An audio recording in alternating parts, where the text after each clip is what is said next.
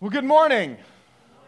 My name is John Allen. Welcome to Risen Church.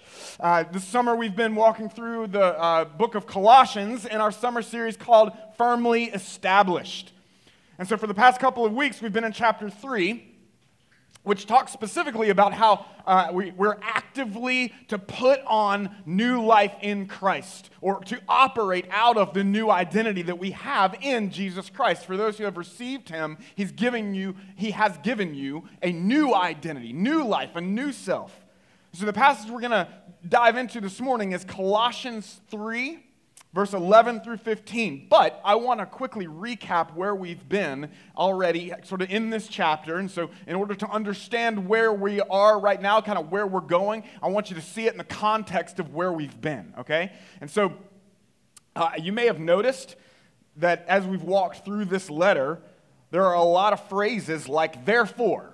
Right? We say this a lot. You hear me say it. It's like every week. It's like when you see therefore, you go, What is the therefore therefore, right? Or if then, right? You see these phrases, if then, and you're like, well, what, what do you mean? What's happening here is that throughout this letter, this is one long stream of thought that builds upon itself and it circles back and it points out already things that he's made emphasis on. And so he's emphasizing and re emphasizing, and he's using different metaphors and different images uh, to help us understand and apply the truths that he's declaring over us and over specifically the Colossians and through his letter to them, it applies directly to us as well, even 2,000 years later. And so um, it's important to see how all of this flows together and how it all points to Jesus as our firm foundation. It's all about Christ. It's all about Jesus, okay? And so let's drop back to Colossians 2, verse 20. And I'm going to read through to Colossians 3, verse 11, just to kind of recap and catch us up so we can grasp the full picture of what's going on here in our main passage, which again is going to be Colossians 3, verse 11 through 15. You with me? Yep. All right, here we go. So, look with me to Colossians 2, verse 20. So it says this Colossians 2, verse 20. If with Christ you died to the elemental spirits of the world, why, as if you were still alive in the world, do you submit to regulations? Do not handle, do not taste, do not touch, referring to things that perish as they are used, according to human precepts and teachings. They have indeed an appearance of wisdom in promoting self made religion and asceticism and severity to the body but they are of no value in stopping the indulgence of the flesh. If then you have been raised with Christ, seek, say, seek.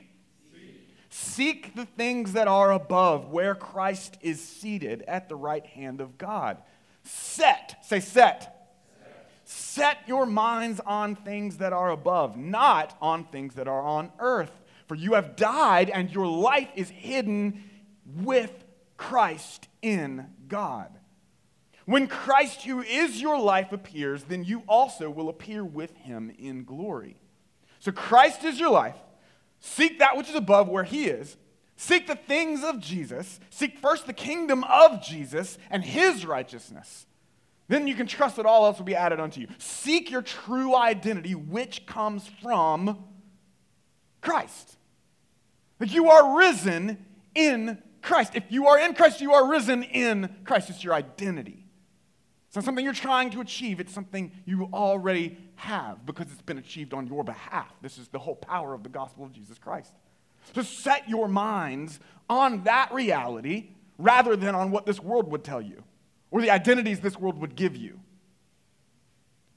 And when you do that, when you seek Him and you set your minds upon Him and the things of Him, the natural response, or actually the, the, like the supernatural response, will be to, verse 5, put to death, therefore. What's the therefore, therefore? All that I just said, right?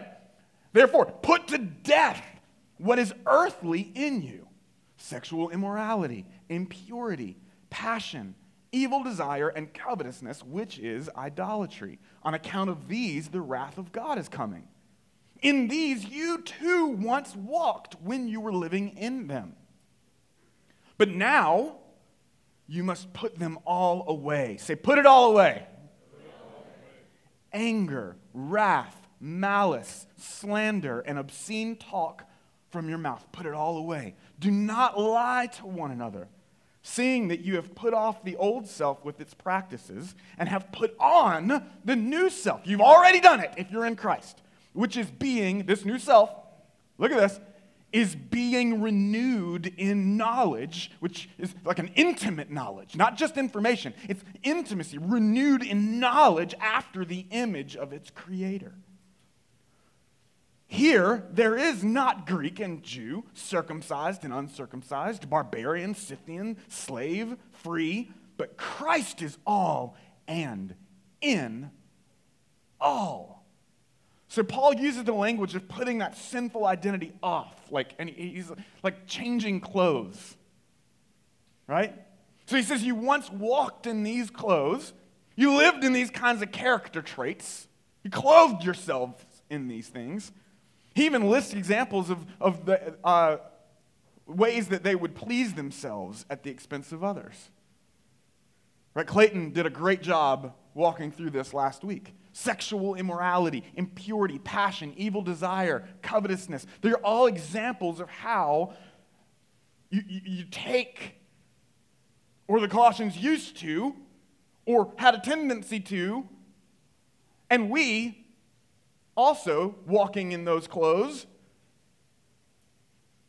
You tend to take from others in order to please yourself.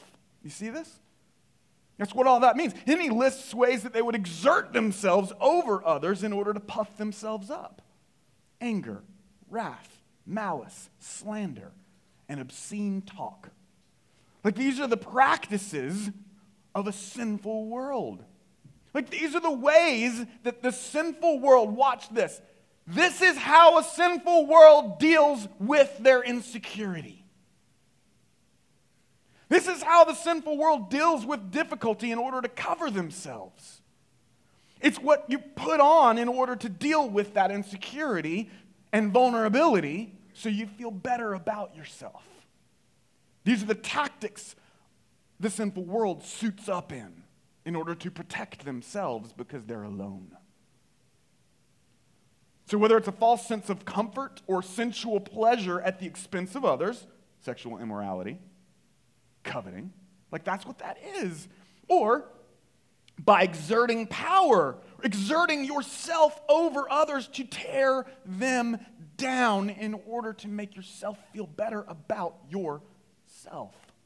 Anger, malice, wrath. It's all just self centered navel gazing. It's all just a, a, a me centeredness which is ultimately always going to just leave you bitter and insecure and tormented by the fact that you're acting like God, but you're not God. And it leaves you isolated and alone. Nothing is ever enough because you're never enough. And then it seems like nobody is ever enough to feed that thing that you need because they're not God either. So, again, Clayton did a great job introducing us to this concept last week. Like, this is the pride shame spectrum that we've been talking about throughout this series, right? Clayton covered some of this, but this is, I want you to see. I want you to see how this is, the, the fallen world tries to hide from the insecurities and vulnerabilities that come from being distant from the Creator you were made for. It's the result of a world in identity crisis. It's kind of like a middle school locker room, right?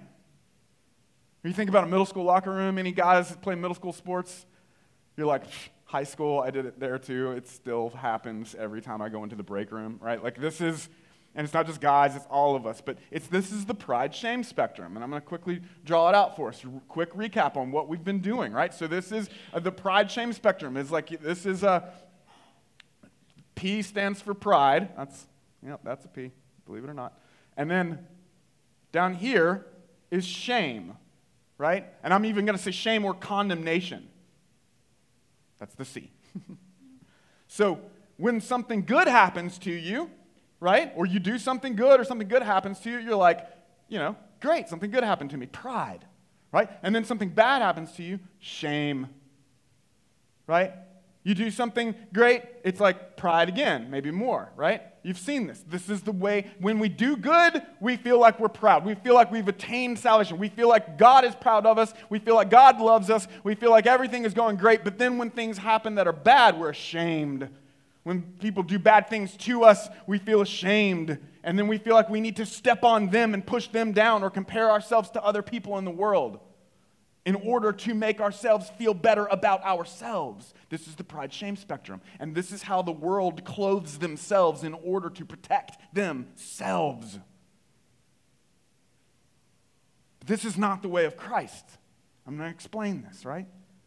Right? So good, good happens, God must love me. People must love me. I'm awesome. I'm accepted. I'm approved of. I am great.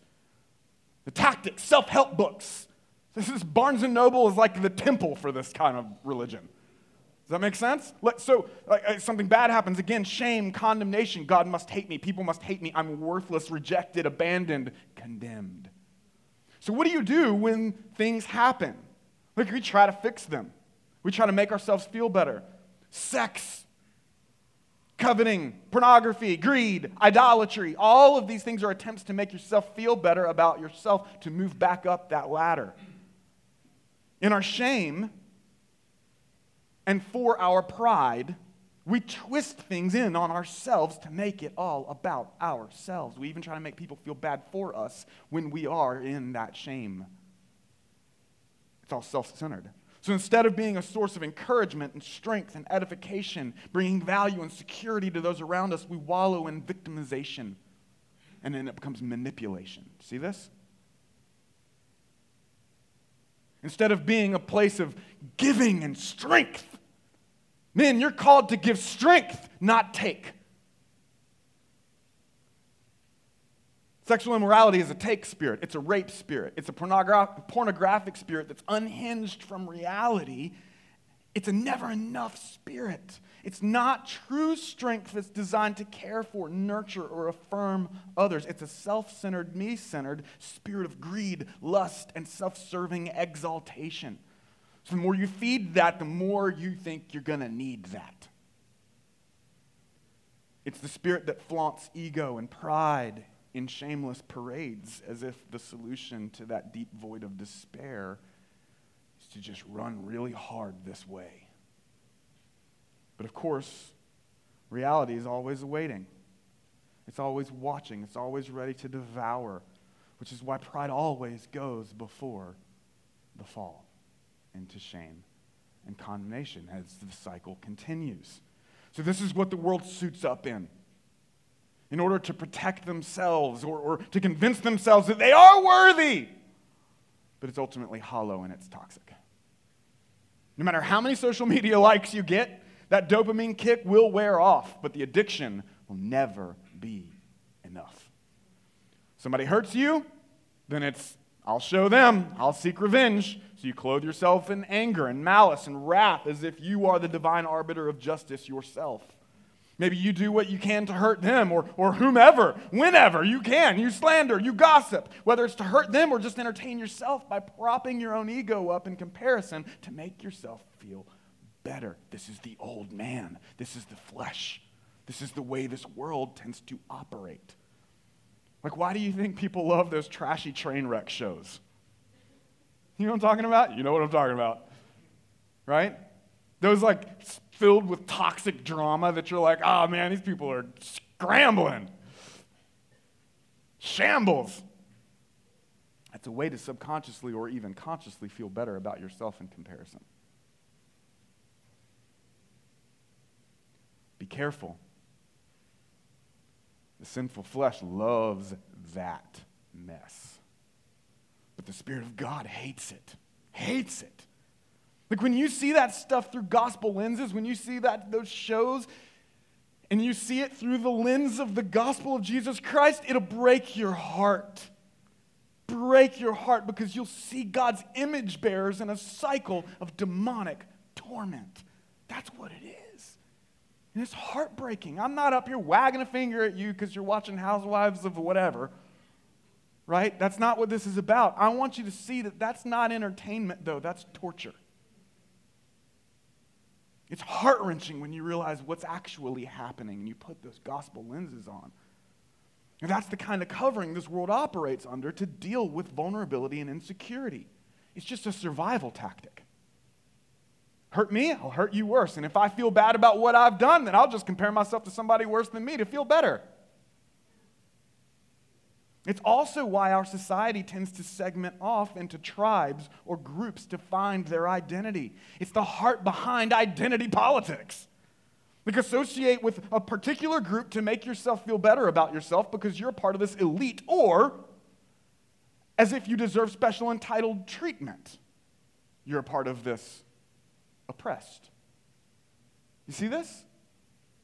As if one group is inherently better than the other and the other should be ashamed of themselves. Believe it or not, that stuff was running rampant in ancient Colossae. It's this. That's why Paul tells them in verse 11 here, when you get off of this, when you get off of this, in Christ, in Christ, here,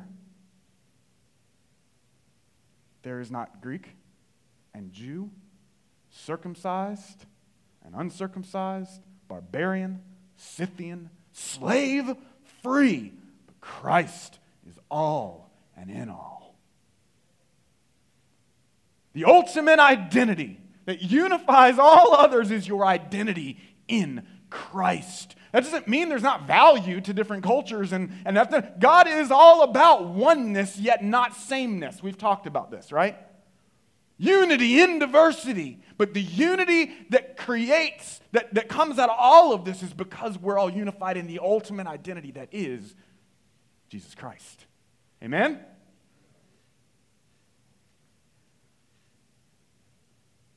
Paul's saying that these are the clothes that you once lived in. This is how you used to live and identify, but it's not who you are now. Those old clothes don't fit. The truth is, outside of Christ, we're all down here in the shame and condemnation area. That's where we're all at. Outside of Christ, that's where we all stand condemned in shame. The whole spectrum is one big attempt to ignore the reality that humanity deserves damnation. This is the true state of humanity. So, the only way off of the spectrum is actually acknowledging this reality. There's a doorway down there. His name is Jesus. Right? That's how you get off. You don't get here from here. You realize that all of this is loss. The doorway's down here. That's how you get off.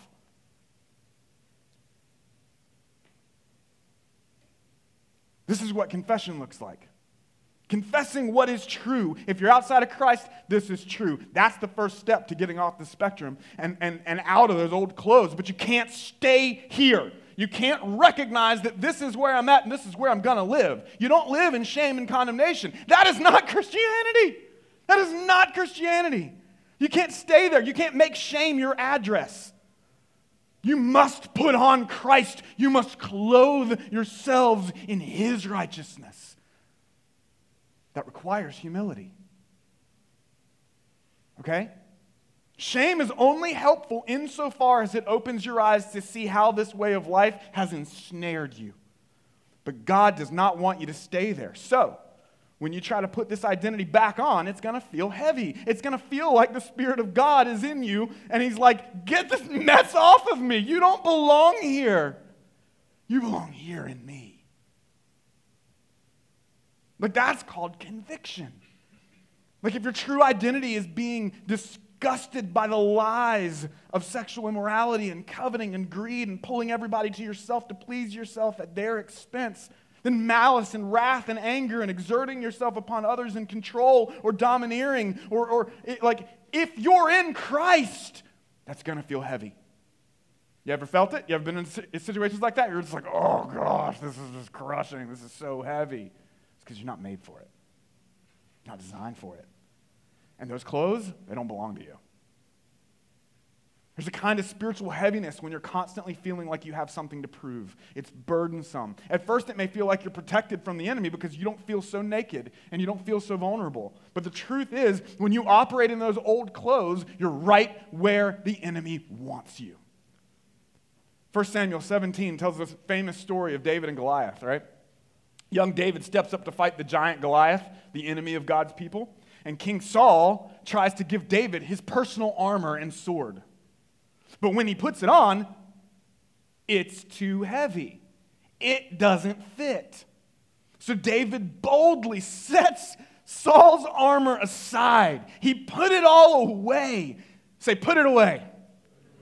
But he doesn't go into battle with nothing. Okay? David takes up the rock of his salvation that sling and a stone. He suits up in faith in his Lord and he destroys the enemy with the rock of his salvation. By the way, that is a picture of Jesus. Amen? He is the cornerstone who has become a rock of stumbling for those who don't believe. In case you missed it, Goliath didn't believe and he stumbled hard. The point Paul's making here is to not get weighed down by the clothes of armor that this world looks to and wants you to put on. He's saying, put it all away. But he doesn't tell them to go into battle naked either. He calls them to change clothes. Said, change clothes. To suit up in new armor. To put off the old self with its practices and put on the new self and the new identity and begin new practices. Now, what would have made you proud like the, the things that would have made you proud now make you confident in Christ and thankful. It's a big difference between confidence and pride and arrogance. What would have made you ashamed humbles you and makes you thankful. This is part of spiritual maturation and growing in Christ. Right? Shame and condemnation, it goes to humility. Oh, yep, definitely can't do it. Can't do it on my own. Need Jesus. Pride goes to confidence. Didn't get here by myself. Thank God for Jesus. Not about me. Boom. David knew how to wield the rock of his salvation against the enemy. He was disciplined practitioner. Are you? Again, practice begins with putting on the new self, it put, putting on that new armor, your new identity. It begins by putting those old ways and that old man away. It begins by changing clothes, and it continues the same way every day because this world is constantly trying to give you its armor. Ephesians 6 actually lists out the kind of spiritual armor that we are to put on every day, and it does it in detail. But this morning, I don't have time to go through all that. Go back, Ephesians 6, take a look. It's powerful. But this morning, we're going to stay in Colossians and focus on three questions, which we're going to use for the rest of our uh, time as a framework, okay? So, those three questions are, for the rest of this passage, what are we putting on? Two, how do we put it on? And three, why does it even matter? Okay? And here's what I want you to get this morning. If you get nothing else out of this, here's what I want you to get life in Christ isn't just about intentionally putting off sin, it's about intentionally putting on Christ. Okay? Life in Christ isn't just about intentionally putting off sin, it's about intentionally putting on Christ. So, first question what are we putting on? Well, we're putting on our new identity that comes from the love of God in Jesus Christ. Say identity. So, look with me at Colossians 3, verse 12. And it says this Put on then, as God's chosen ones, holy and beloved. There's that then. Put on then. Put on then. What, what do you mean? Okay. As God's chosen ones and holy and beloved. Uh, before we go any further, we need to take in the emphasis Paul's making here on who we are. He's done it again. He does it again and again and again and again. This is the why behind the what. Paul is relentless in reminding us of the why behind the what at every turn throughout this letter. Everything we do flows out of who we are, and more importantly, whose we are. It's because of this new identity in Christ as sons and daughters and friends and saints and ministers of reconciliation and ambassadors for Christ and sojourners in a land that's not our own and citizens of the kingdom of heaven that we put on these new clothes. It's all because of the grace and the love that He sings over us that we can even obey and operate this way. The only way you can do as He's designed you to do is if you put on the identity that He has claimed for you, okay? And declared over you. And so, much less wanting to do it, right? Like even a change of heart. Like sometimes we don't necessarily want to. But this is the way to change your heart is to put it on and to remember who we are. That changes everything because you realize and remember whose you are. But it's not the other way around. It's because we're given a new heart and a new identity that we now operate in these new desires. It's the inside out transformation, not just outside in moral conformity. But if you hear that and you think that it means that, that, that, doing the things that please God doesn't matter anymore, that's actually a sign that you never knew Him in the first place. You never experienced His goodness. So, my hope for you today, this morning, is that uh, today is the day of salvation for you. If you've missed all that and you just thought it was just a religious slog of following rules, today is the day for salvation for you. He has a new heart and he has new desires and he has new affections that are available to you by grace through faith in Jesus Christ alone. It doesn't mean that you're immediately going to be perfect, right? But it does mean that you'll be perfectly loved and that's what transforms us. That's what makes us new from the inside out. So, this is a call then to put that identity on and to put that love on. It's the call to practice your access to his presence and indwelling spirit, which is what actually continually transforms us from the inside out and invites us into that shalom or peace or restoration and wholeness with our heavenly Father. See, before sin and disobedience entered the world, everything was so good. Adam and Eve walked with God intimately, fully whole and secure in that shalom, that peace with God and one another. It says that they were naked and unashamed because of their deep security in Him and therefore with one another. This was shalom. This was wholeness, peace, rest, deep joy. And all of creation was aligned in and with the love of God. But through the rejection of that relationship, sin then entered the world, and that shalom was broken. Genesis tells us that the first thing they realized after they sinned was that they were unclothed.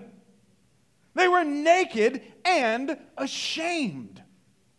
Shalom was broken. They sensed their vulnerability. Distance from God had crept in, and so did insecurity.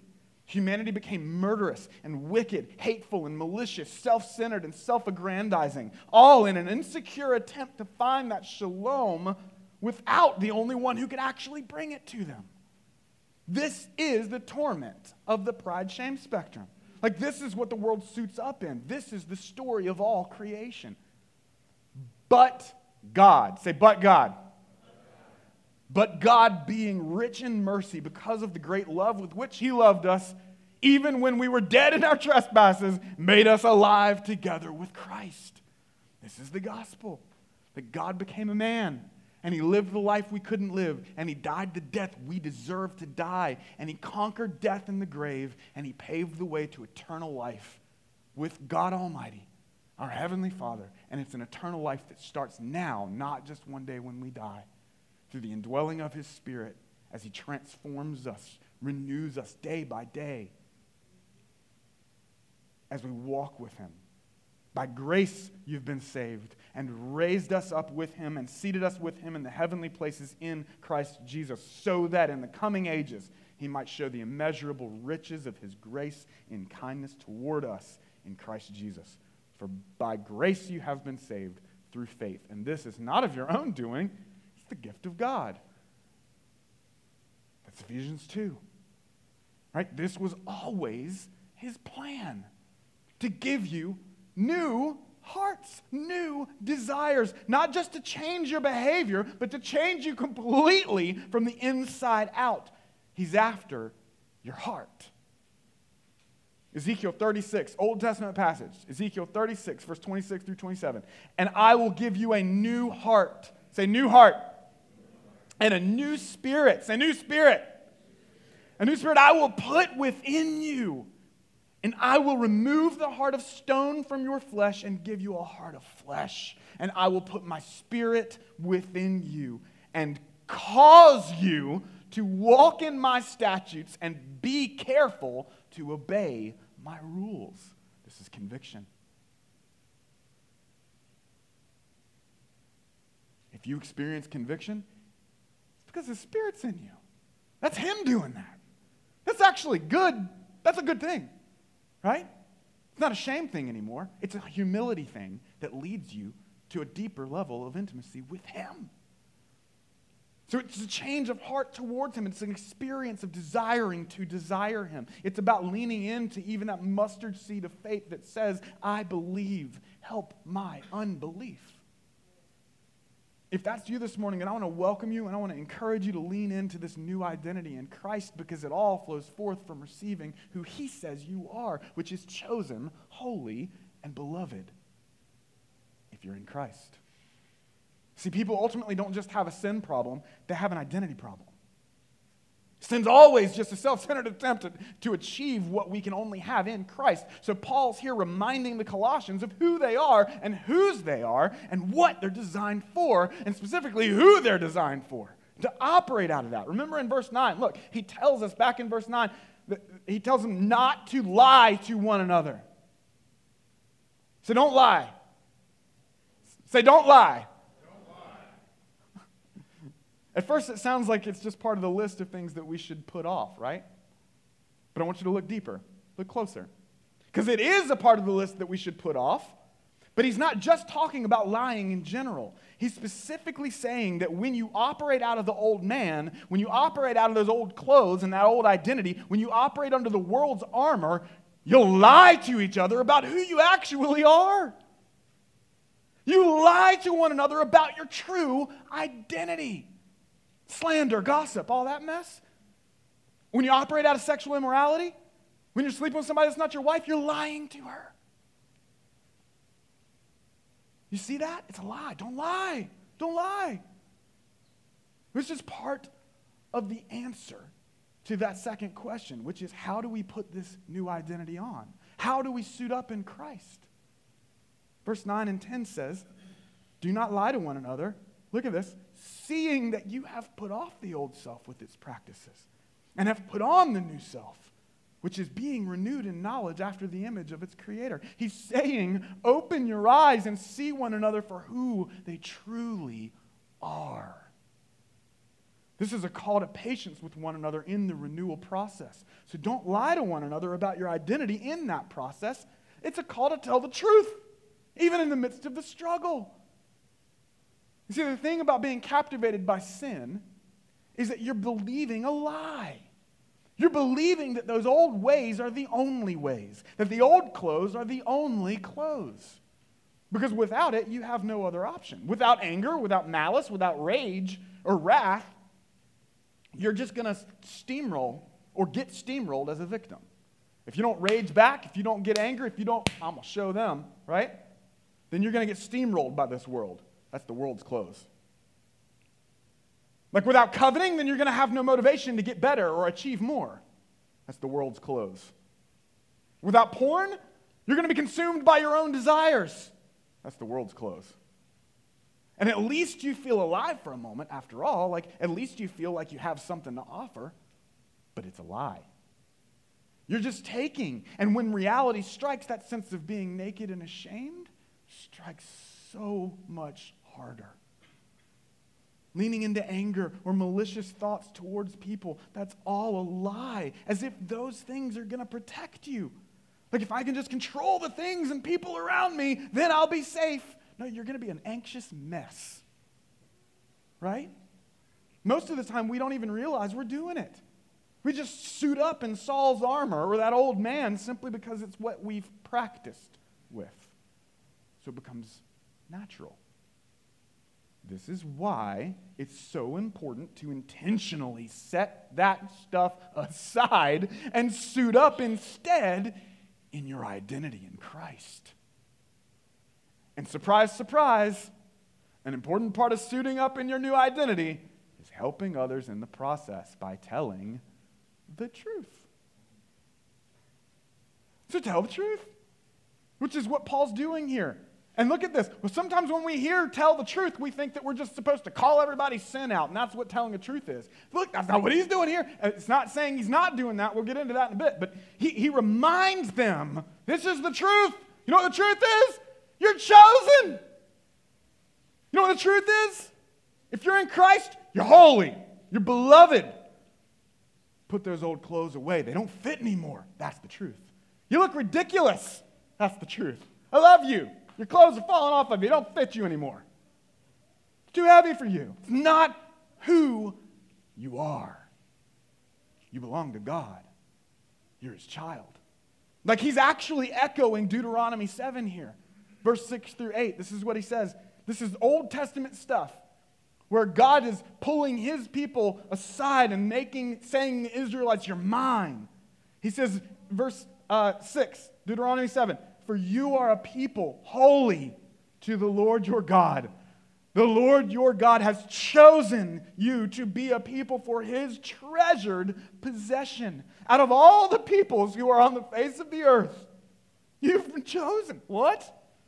It was not because you were more in number than any other people that the Lord set his love on you and chose you. It's not because you're great. It's not because you're strong. It's not because of anything you think you have to offer. For you were the fewest of all peoples. But it's because the Lord loves you. I do not get that. But I'm thankful for it.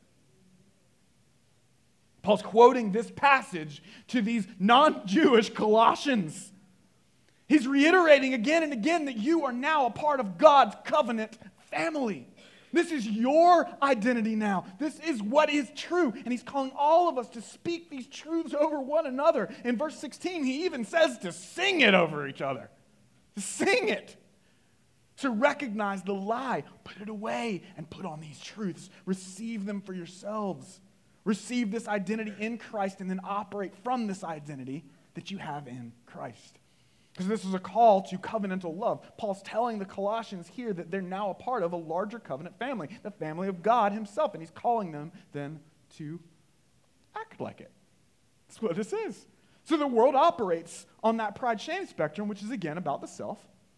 And all the agreements and deals in this world tend to be ultimately self centered. That's the difference between a contract and a covenant, right? When you enter a contract with another person, the idea is that as long as you fulfill your end of the contract, and uh, then I'll fulfill my end of the contract. But if you don't fulfill your end, I'm out. Right? So this is a transactional way that a fallen world, world operates. It's ultimately just self serving. But that's not the case with a covenant. A covenant is a different form, is, well, it's different from a contract entirely. A covenant is inherently selfless. A contract isn't about protecting yourself, but a covenant, I'm sorry, a contract is about protecting yourself, but a covenant is about protecting the other person. That's different. That's why a covenant doesn't work unless both are secure in the love of God. It's the only way it can even work. This is how and why a covenantal community considers others before themselves. A covenantal community, like a local church or a marriage, is a me for you, my life for your life kind of relationship. I, in a covenant, you don't ask how the other person is serving you or loving you or living up to your expectations. In a covenantal relationship, the question is how am I loving others? How am I caring for them, honoring them, encouraging them, building them up, not trying to tear them down, but building them up towards Jesus Christ? How am I pointing them to the goodness and grace of God in Christ? This is the kind of community that God has provided for us in Christ because of this secure identity that He's provided for us in Christ. It all starts with this new identity. And that doesn't mean that, when, that you're going to just automatically operate out of that identity, right? Because we all still have this tendency to lean into those old clothes of armor, especially, especially when we're hurt. Like where we think we have to fight for ourselves, back on that pride shame spectrum. Right? Which is why we're called to intentionally put on our secure identity in Christ, not in others. Your identity is not in risen church. Your identity is not in your marriage. Your identity is not in your friends or your job. Your identity is in Christ alone. Holy, chosen, beloved. Verse 12. Again, back to verse 12.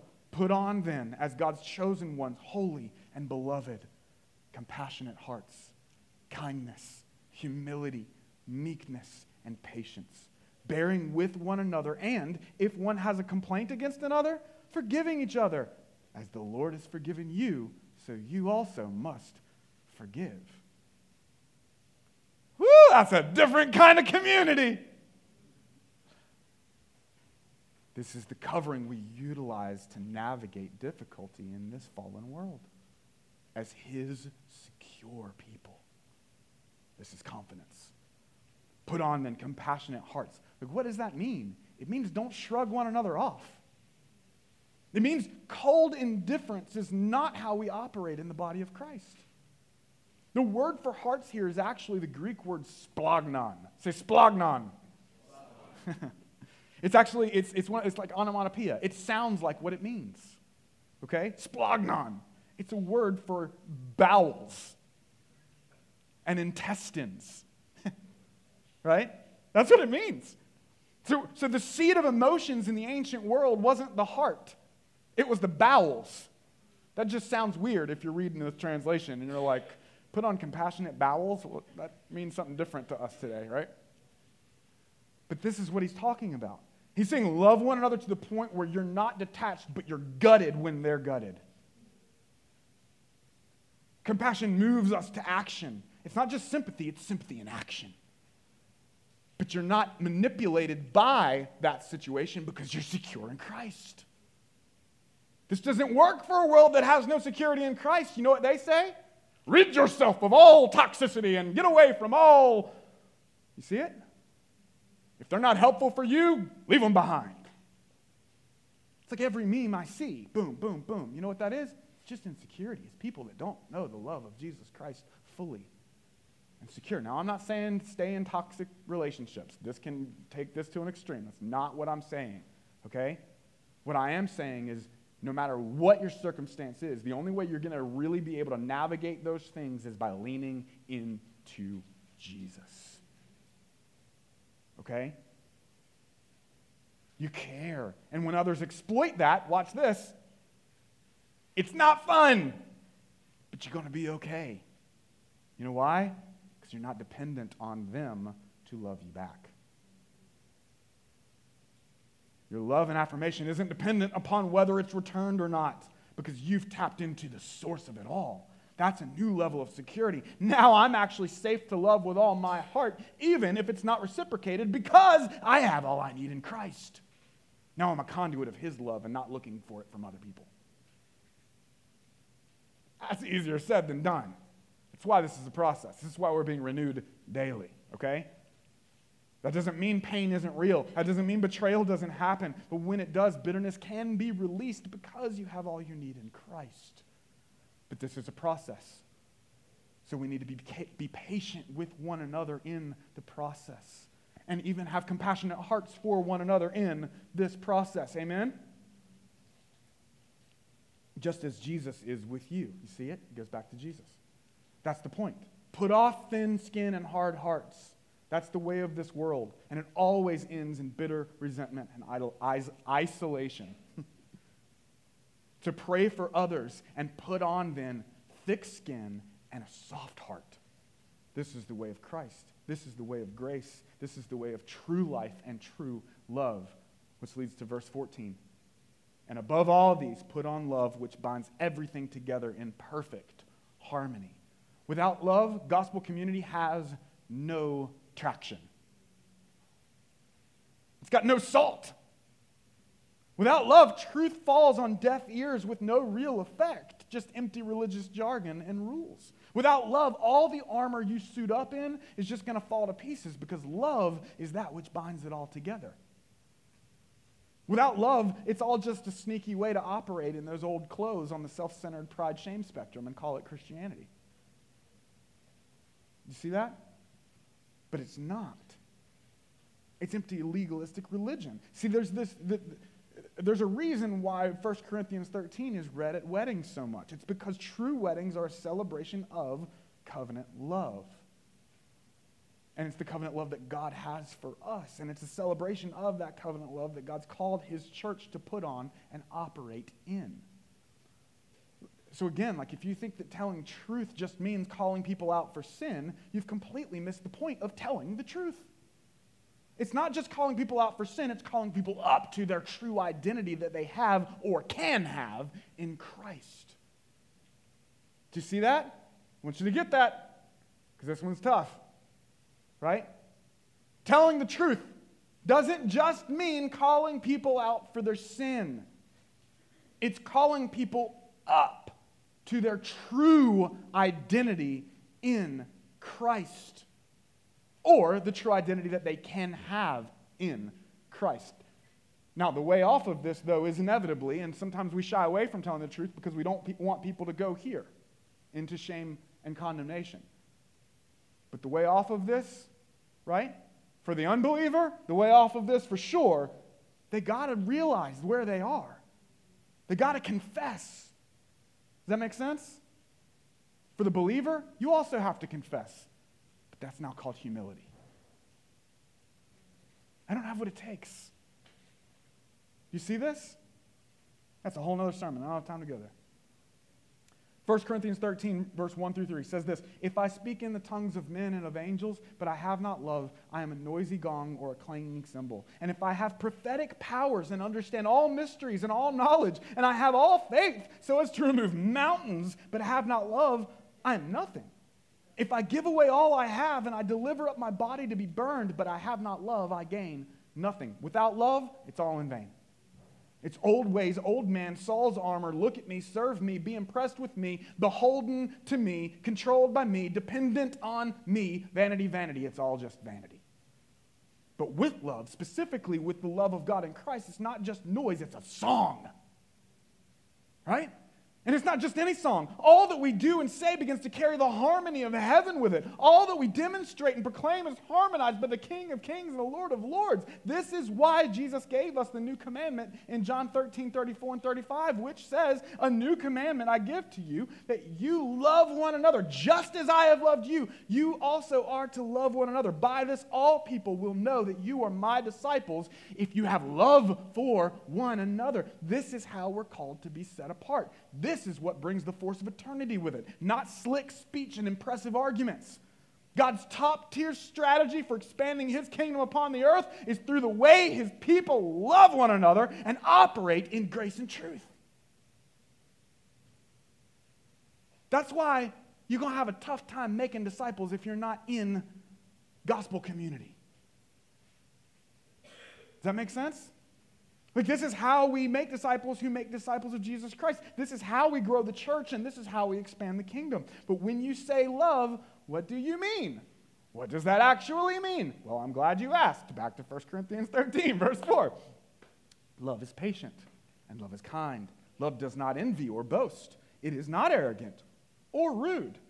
It doesn't insist on its own way. It's not irritable or resentful. Does this sound like your evangelism strategies? Because this is God's strategy. Now, that doesn't mean that you got to get it all right in order to be an evangelist. Absolutely not. In fact, the point here is evangelism is a demonstration of grace that you're not Jesus. But it comes with a humility to recognize that. It doesn't rejoice at wrongdoing, but rejoices with the truth. Love bears all things, believes all things, hopes all things, which means you believe the best about each other and you hope the best for each other which is how you bear with one another and endure all things, right? So love is what binds all things together in perfect harmony as the song of heaven is sung over the earth in and through you. Not because you're perfect, but because you're perfectly loved. and perfectly forgiven, and you've been equipped and empowered by God Himself to proclaim and demonstrate these truths to one another and a fallen world. Because as we do this, we invite the rest of the world in, which brings me to the last question here. Why does it matter? It matters because this is how the kingdom advances upon the earth. This is, this is how we bring him the most glory. Verse 15 And let the peace or the shalom of Christ rule in your hearts, to which indeed you were called in one body, and be thankful. The way to peace, the way to shalom, isn't through isolation, it's through simple, or it isn't through behavior modification. It's through simply experiencing the love of God in Christ and accepting that identity in Him and expressing the love you've received to one another and rejoicing in unified thanksgiving together before the lost world while inviting them in and introducing them to your Savior and King. Like, so, so hear this.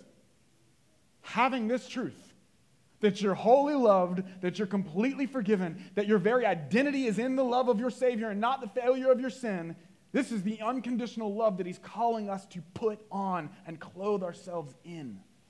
It's the reality that you're unconditionally beloved, chosen, holy, approved by your heavenly Father by the grace of Christ. And that's what will triumph with compassion where there is hardness, forgiveness where there is resentment humility where there is pride, meekness where there is rebellion, and patience where there is frustration.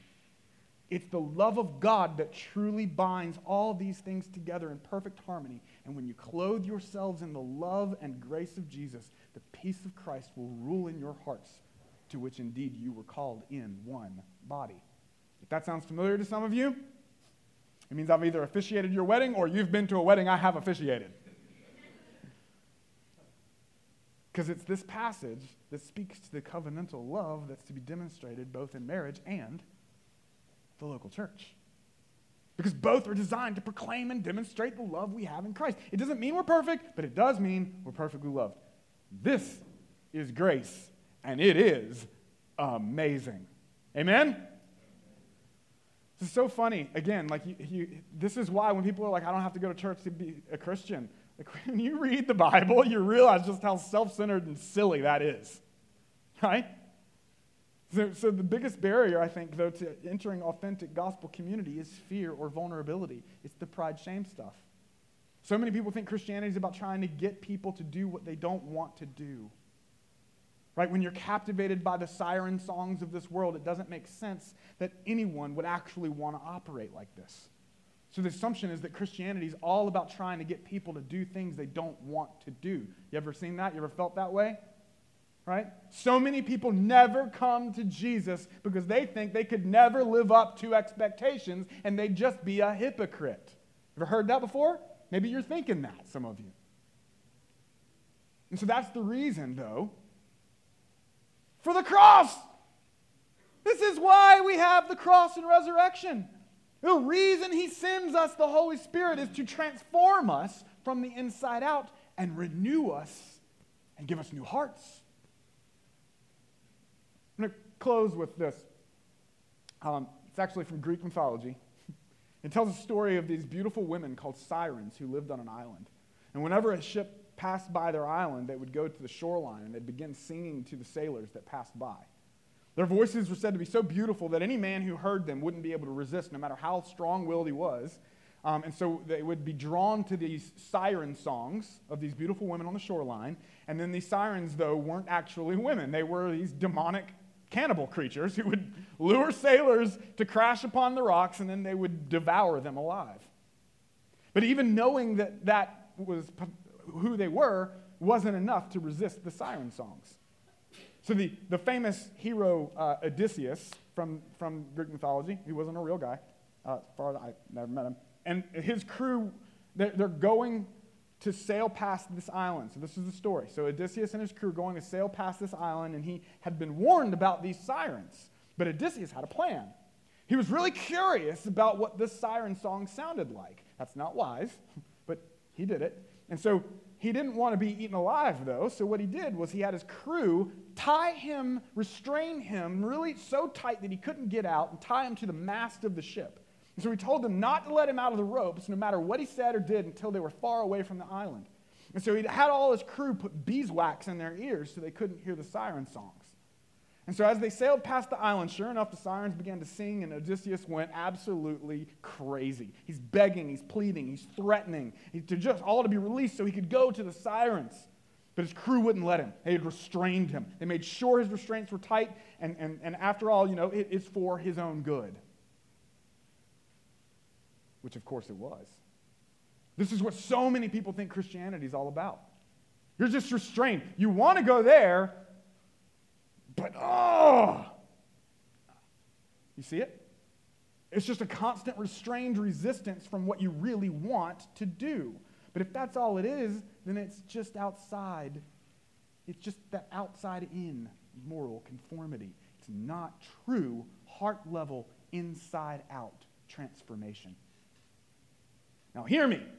There are often seasons where restraint like this from those who love you is wise and necessary. Okay? But it's not the end goal. You see, there was another Greek hero named Jason and his famous Argonauts. They also had to pass by the sirens, but Jason had a different approach than Odysseus. Instead of using beeswax and restraining ropes, Jason brought along the legendary musician Orpheus who was known for playing this divinely inspired music. And so when they passed by the island, the sirens sang and sang, but it had no effect because Jason and his Argonauts were already captivated by the song of Orpheus. They had a greater affection for a greater song that drove out and drowned out the song of the sirens. This is the song God sings over us in Christ. This is the song he's called us to sing over one another. This is what true Christianity looks like. It's a song that transforms us from the inside out, a song that gives us a new heart and a new identity and new desires and new affections. It's, as Tim Keller puts it, the expulsive power of a new affection that expels all other affections. It's not just about resisting sin, it's about relishing Jesus, being satisfied, seeing and savoring Him and putting him on in love. Matthew 12, verse 44 and 45, Jesus is talking about what happens when a demonic spirit is sent out of a person. And he says it leaves that person, but it finds nowhere else to go. And then it says, it, it, this is what it says. It says, I will return to my house from which I came, which is that person. And when it comes, it finds the house empty, swept, and put in order. Then it goes and brings with it seven other spirits more evil than itself and they enter and dwell there, and the last state of that person is worse than the first. So also will it be with this evil generation. And that generation is the generation that does not set their affections upon the king. They're not listening to a new song. This is the point. This is often the case when we only focus on sin and never behold the Savior. Praise God that He offers us new hearts. So, what, what songs what song is your heart attuned to? Like, what kind of spiritual armor and identity are you clothing yourself in daily? What song are you singing over one another in the world around you? Is it the song of the gospel? Is it the song of grace and love that is in Christ? That's the song that tears down strongholds and breathes new life, abundant life into this fallen world. I know I said I was going to close before, but we're this far in, I'm going with it. Matt Chandler puts it like this because it's so good. Matt Chandler put it like this He said, God wants your heart. Are you putting any energy into stirring up your affections for Jesus? Are you putting any energy into delighting in Jesus? Are you putting anything into growing your affection for Jesus? Or is all your energy, all your white knuckled discipline solely over here trying to clean yourself up? At best, you'll smear it. You'll never get it off of you. But the new heart the new heart just goes, What? Like, what? You love me? Wait, me? Like, with all this? And the new heart you're given, the new heart isn't no longer going to do bad things. The new heart is, I can see him. I can see him like I never saw him before. I regarded him according to the flesh. There wasn't anything beautiful about Jesus. The new heart, the gospel, salvation is, oh, there's nothing more beautiful in the world. Seeing him, savoring him, singing to him, and letting him sing over you. That's what drives out and drowns out the siren songs of this world. That's when all the white knuckled discipline turns into open hands of worshipful, joyful, thankful embrace. And you actually run harder after him and to him because you realize then he is your life. Now, inevitably, there's going to be those who hear this and think, great, I don't have to do those Jesus things anymore. And all who strive to obey must be legalistic and judgmental. If that's you, you've completely missed the point entirely. In fact, if that's you, my question for you is why don't you want to do that which pleases the lover of your soul? The only reason you wouldn't want to is if you're captivated by the siren songs of this world, put it away and put on the love of God in Jesus Christ. Tune in and hear how he sings over you. This is how he builds his church. Romans 13, 12, the night is far gone, the day is at hand. So then, let us cast off the works of darkness and put on the armor of light.